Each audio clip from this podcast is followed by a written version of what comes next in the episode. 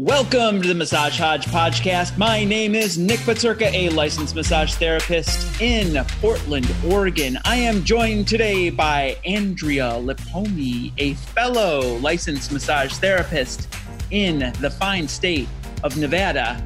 But wait, she's also a licensed esthetician and a licensed nail technician. Welcome to the show.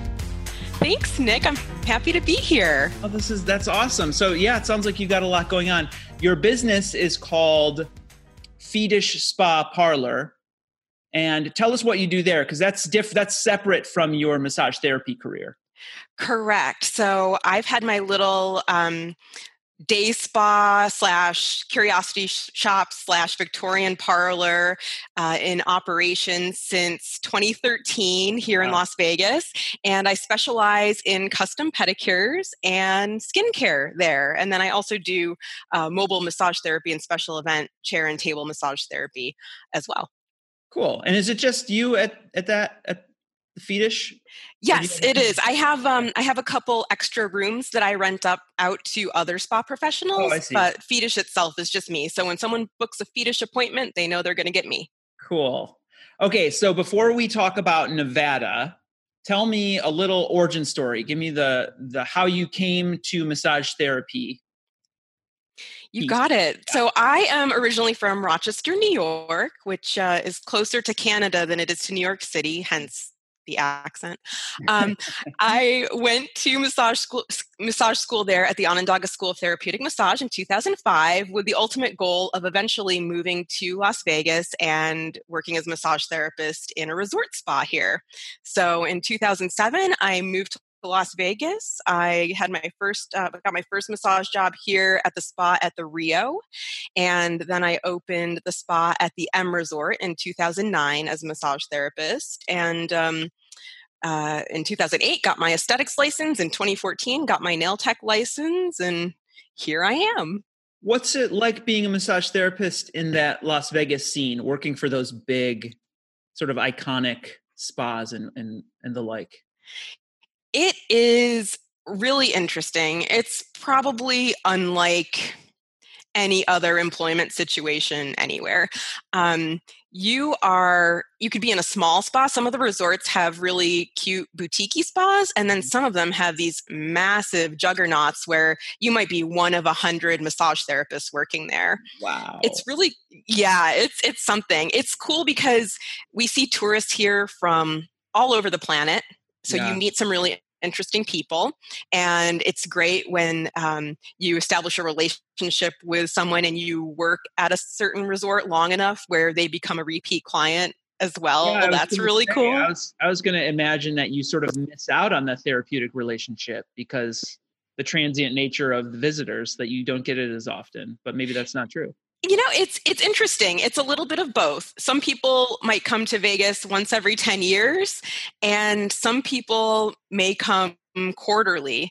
So um, it, i've been lucky in that i've made a lot of close uh, relationships with a lot of my repeat out of town clients. It's been fun.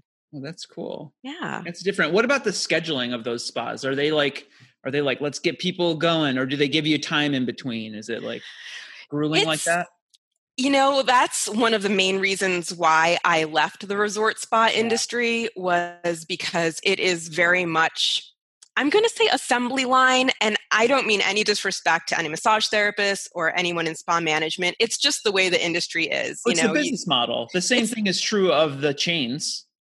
Exactly, yeah. and it's the same kind of thing. Um, you've got your usually it's ten minutes between appointments, um, right? Which means that their hour only has fifty minutes in it, and Correct. That whole, and that whole practice drives me nuts. I know. I like I that I can give you know, people but, their full time now. Yeah. yeah, I've sort of I I like as a pushback, I sort of inject that into my marketing where I'm like, you know, an hour here has 60 minutes in it.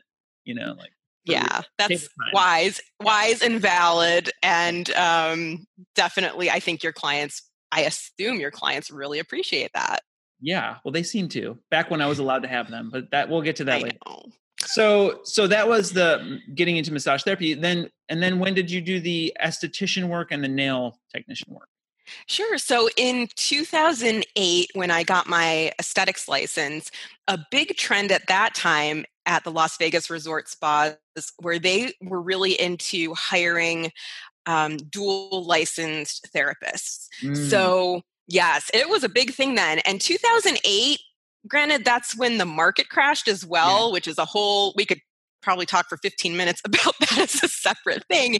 But um, 2007, 2008, Vegas was still seeing a lot of growth in the resort corridor.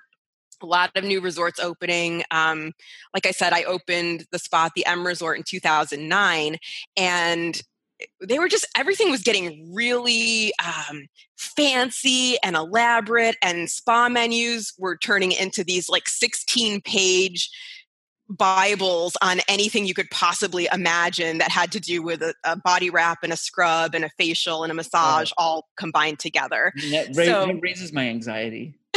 It was a lot.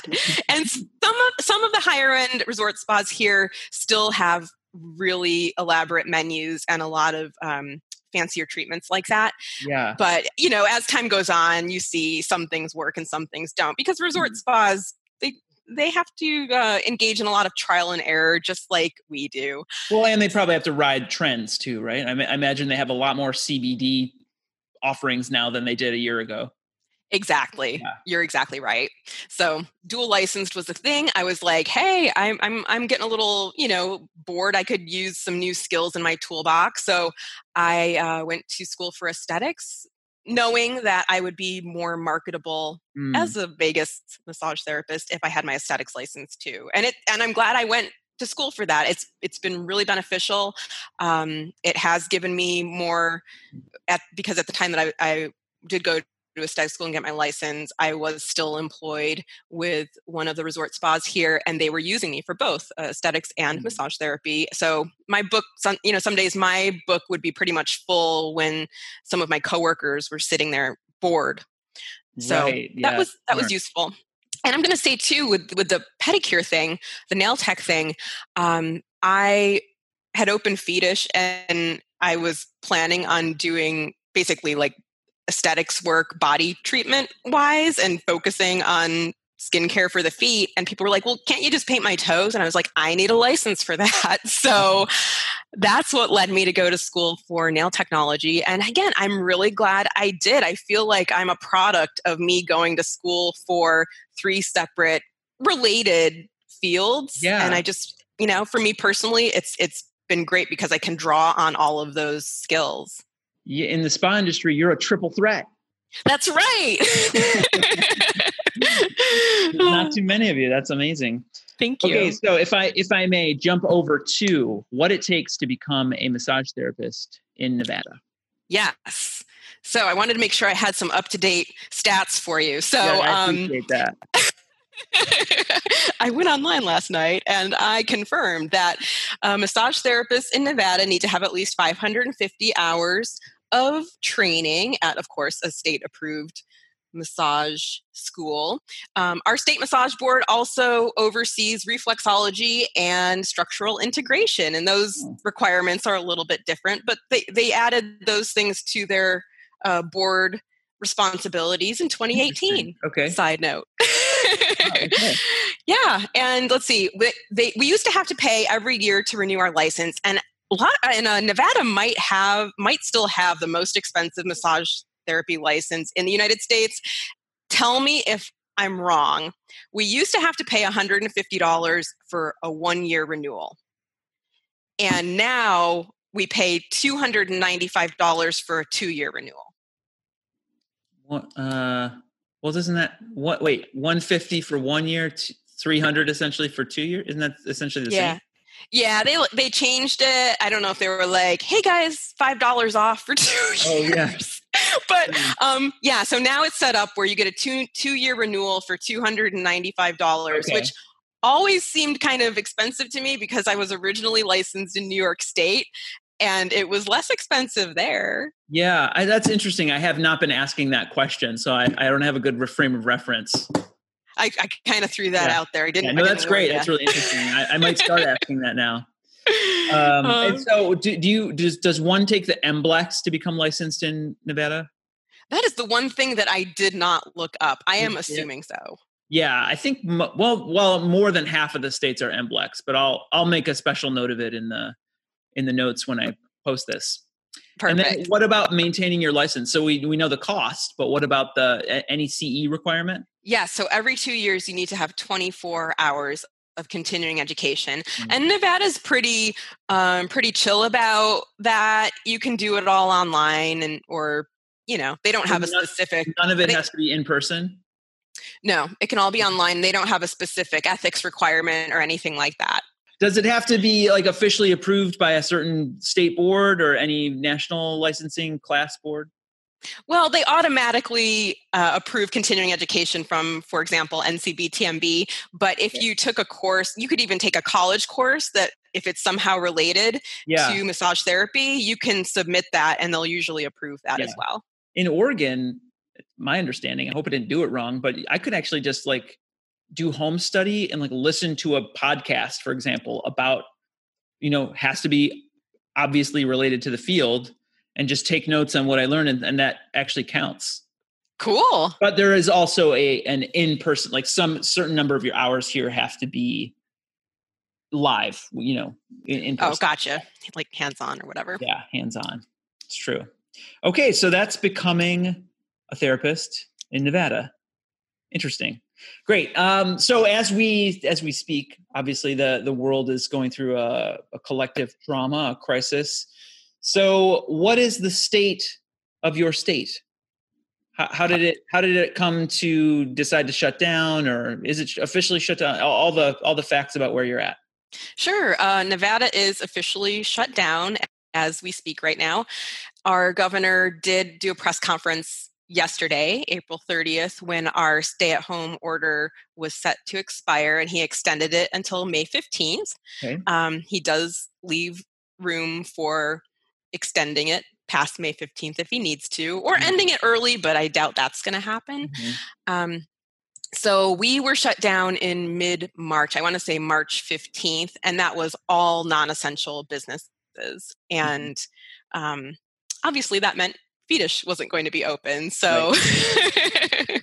so like all of you, I have uh, been essentially unemployed since yeah. mid March. Yeah. Yeah. Okay. Well, how have you been occupying your time? Glad you asked. Yeah. I have been, in addition to doing little household projects that I had been putting off for way too long, I just took an online um, instructor training for trauma recovery yoga, which okay. is an amazing thing. Um, so yoga too. You're gonna be a quadruple threat. I know, right? So like I so I'm now certified to teach trauma recovery yoga. Not like all yoga because okay. that's a 200 hour training thing, and this was a 20 hour workshop. But trauma recovery yoga is where my interest lies. Yeah. Um, so I did that, and it's try for short. So if any of your listeners are interested, they can Google that. Yeah. And uh, I am taking, I enrolled in a course that's actually going to be held the first weekend in June that is um, to become a grief recovery coach. So I'm Wow. Those getting some things more... sound like they'll be very useful when we get out of this. Thank you. That's what I'm thinking. And it's they've been things I've been interested in learning more about for a really, really yeah. long time. So it, this has given me opportunities to explore other things. So, what does the trauma recovery yoga look like? So That's different from what I might see as regular yoga. What are we talking about? Right. So it really it's a science-based approach that delves into the psychology of trauma. So the the simplified um, the idea is there are there's a set protocol. There's a chair series and there's a floor series that you do on a mat, and the lights are turned up all the way. There's no music.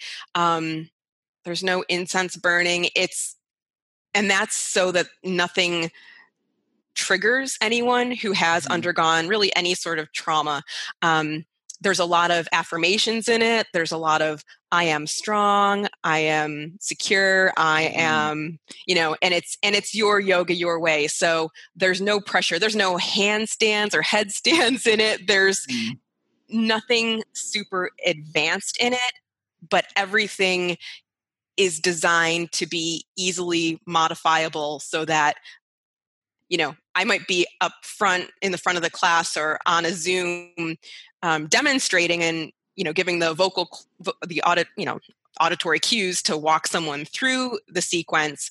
But i'm doing my yoga my way and it's all about reclaiming your power. So if you're on the other end of things kind of following along with me you're doing your yoga your way. I'm not i'm not there to criticize or push or you know force you to do exactly what i'm doing the idea is even if you're sitting in the room or listening to the zoom um, breathing just sharing space and breathing yeah. you're still doing yoga and is the intention to be one-on-one um, it can be either way. It can oh, be okay. either way. Yeah. Um, classes are popular too, but that's another reason why having the lights, you know, up at full brightness and um, not having the music or anything triggering and, yeah. and, you know being aware of where for instance the door is. You don't want to have your the people in your class you don't want their backs to the door. Like my back would be to the door. Yeah that makes sense. Mm-hmm. well it sounds like you've you've been pretty proactive educating yourself and getting ready for for for new avenues when when we can get back to it. Are you like if if your order released on the 15th would you jump back in? Are you do you feel good with that? What's your feeling about getting back to it? Uh, my feeling right now, knowing what we know now, my feeling is the 15th is a little early for me and what I do. You know, I'm in an enclosed space with my client for, I don't do short pedicures. So I'm with people for, on average, two hours per appointment, mm-hmm. you know, in an, a smallish enclosed room, which on one hand is I think, a benefit going forward because it's not a crowded space with people coming and going. Right. You know, yeah, for two hours. Yeah. Right. Um, but two, I, you know, I, I actually closed Fetish a couple days before our governor came out with the stay at home order mm-hmm. because I felt like that was the ethical, responsible thing to do. Mm-hmm. Um, so I'm not looking to jump into anything before I'm ready either. Yeah. Um, I and I also want to make sure we have good uh, PPE like at our disposal. Right now, you know, if I have to go to the store, I'm using a fabric mask, but I'm not going to feel comfortable going to work wearing a fabric mask. Like I'm going to want like an N95 or something similar. Yeah. Interesting. Yeah, yeah, and those can be hard to come by. So exactly, and I'm and I obviously don't feel that it would be right for me to to use have, one when the health the front lines need it yeah. Right. So coming out of it what do you think is going to change about our industry the massage therapy industry and if you want to comment on anything about aesthetics or nails or anything any of that stuff too? What sure. do you what do you expect to see? Or I, I industry as a whole big picture little whatever you want to say about it. Sure um Wow, there's there's like what I think we're going to see and what I hope we do see. Start with what you think. I think that I think we're going to see sadly a lot of independent spa folks um, closing their doors permanently. Yeah. I think we're going to see a lot of vacancies. Um, so if somebody did want to look for a new location and they wanted to stay in this line of work, I'm guessing they're going to be able to find it's going to be a buyer's market as far as yeah. storefronts go. Mm-hmm. Um, I think that there will be a handful of people in our industry who, and I hesitate for a moment before I say this, who aren't going to treat COVID with the respect and the level of seriousness that it should be treated with. Mm-hmm. I think there will be a, a, small segment of the industry that, I mean, we might end up seeing little hot spots that have to do with certain practitioners or certain locations, unfortunately. Mm. Mm-hmm. Um, I think that's a really, I think that's a real concern. Yeah. Not just, not just for massage, but just I'm across the board, massage, nails, hair, skincare across yeah. the board. Um, I think that I think, uh, but I do think it is an opportunity that a lot of people are uh, seeing and jumping on as a, an opportunity to improve their sanitation protocols yeah. and improve the level of knowledge they have about you know pathogens in general. Mm-hmm. yeah. so i think i do see a lot of that too. I think there's a lot of good that's going to come out of this as far as education and diligence goes. What about clients? Do you think the apprehension level or i've heard people say like oh we're the, the therapists as soon as we get back they're going to be in high demand and people are going to be knocking down the door and I think that there's truth to both sides. Like there's going to be a group of people that are like, oh, I don't know, I'm not comfortable being in that close of contact with someone yet. And there's other people who are just, I mean, I've had clients reach out who are even like, are you back yet? Are you back yet? You know, I'm like, right. No, I know. I, same. I've had a few people contact me asking for house calls. Keep in mind, I've never done a I've never done a pedicure in someone's house in my life. it's also against Nevada. It's always been against the law here in Nevada oh, for a nail tech to do nail services in someone's home. So mm. I don't do that. Um, but I've had people contact me and ask me about that, like more than one person. Um, yeah, people asking me for massages if I if I'll come to their home and do a massage, and you know, I just say I say um, no, I'm closed right now. Sorry, but I'd love to see you when I'm able to work again. Yeah, it makes sense. So, um, and I, I kind of cut you off while you did the first part first. The uh, what do you hope to see out of our out of our industry? What I hope to see, yeah. and this is kind of going back to that whole assembly line model that um, some of the chains and the the bigger spas engage with. Yeah, right. Exactly. Just having that, you know, ten minutes, as we all know, ten minutes between a appointments doesn't even mean 10 minutes. That's 10 minutes to get your person right. so if you're lucky, if you're lucky, you have five minutes between clients.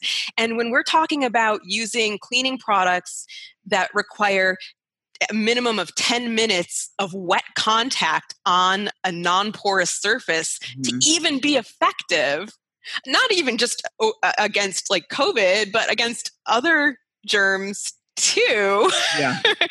um, knowing what we know now, maybe we were ignorant before, but knowing what we know now, it's a huge ethical misstep to keep that old model when we all now know what we should be doing from a sanitation and safety standpoint. Um, yeah. I, I hope, I hope that the types of businesses that we just talked about increase the breaks between clients, but I don't think that's going to happen in most cases because their volume that's a volume based business model. Same yeah. it's the same thing you know i do custom pedicures and my people come to me because i don't rush through anything. I i have always given myself an hour between clients so that i can be you know ethically ready for my next client. And um i oh, I would love to see that change. I mean, there might be a certain amount of pressure, right? Like those, I mean, the chains here are always hiring, multiple locations. They're always looking for therapists. And I think there might be a little bit more demand coming from the client side and the potential employee side saying like these this stuff has to change or you know the clients won't be comfortable the so I think the the pressure might mount, as it were. It'll be interesting to see what happens with that for sure. Cool. So, okay, before I let you go, I feel like given everything you do, I need to ask you about feet. What some people have very strong feelings about feet in general yeah. This is true and i yeah. hear about all of their strong yeah, feelings. So uh, if you could get well given that you probably have seen more feet up close and personal than e- even the, the average massage therapist like what what are people getting wrong about their foot care? And what do you think people ought to be doing especially during this time when they can't come see you? What are the right things for people to do with their feet?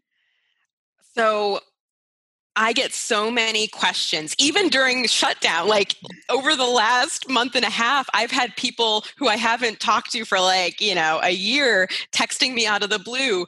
Oh my God, what do I do about these calluses or this dry skin on my feet. Um, and I am always happy to text back with my recommendations. So, a couple things. So, dry skin on the feet is definitely like at the top of the list, right? So, a couple easy things that people can do at home is um, you don't have to do anything fancy or exotic to smooth out your feet. Honestly, between pedicures, one of the best things you can do is get yourself one of those double sided, like the thicker, wider um, foam core nail files. Okay. It's not a pedicure file, foot file, it's a nail file, and it's going to be a 100 slash 180 grit. Okay. Oh. You can get them online. Amazon has them. Sure. So on dry skin, so before you take your morning shower, you're going to take that usually start with the 100 grit side because it's you know coarser use that on any calluses or dry areas on the bottom of your foot and then if you want to smooth it out a little bit more after that side flip it over and use the 180 on it dry skin only and you will be amazed with the difference that that will make as a little like you know tide you over between pedicures oh. and then the second tip i have is I wish people would just get more in the habit of moisturizing their feet before they put socks on. I don't care if it's in the morning after their shower or at night before they go to bed, but just putting a rich moisturizer, even if all you have right now is hand cream because we're all washing our hands 50 yeah. times a day, right? So even if all you have is a thicker hand cream, use that and just slather it on, use a lot of it and put socks on for the day or the night and you'll you'll thank me later. Yeah. I'm like, oh, can I do it? That sounds it sounds like such a goopy feeling. I don't know if I want the, the alternative would be to mm. do like a spot treatment with something thicker like um like a shea butter or a cocoa butter stick or something like that and just yeah. put it on the super dry areas so it doesn't feel like your whole foot is like you, sliding can around. one use cocoa butter to just use as the foot cream yeah, that, you yeah. Ha- it'll it'll need to to use it as a massage lubricant. It it might need to melt a little bit once it hits the skin. So if someone oh. has cold feet, it might be a little bit. Oh no, I just meant for people to use personally. Oh yeah, cocoa butter. Like you can get it in a stick, like a super convenient oh. stick. Mm-hmm. Yeah. yeah. Yeah, and it smells good too. Yeah, no doubt. So, uh, and now it just occurred to me that there's one other thing you said about your store that you have curiosities. Yeah, so my curiosity. my decor is really interesting and unique and um if I do say so myself. Yeah. And I've got like I've got some interesting books about um, skulls and like vintage anatomical figures around the place, and like some, um, you know, like butterflies in real butterflies in display cases and things oh, like cool. that. So yeah, it's a little bit curiosity shop. Yeah. Okay, neat. Thanks. Well, Andrea from Nevada by way of New York uh, with Fetish Spa Parlor. Thanks so much for being on the show. We'll chat for a, free, for a few more minutes after this, but thanks for being on the Massage Hodge podcast. I appreciate it so much. Thanks, Nick. This was so much fun. Thanks for having Great. me. All right, we'll we'll say goodbye to our listeners. Bye. Bye.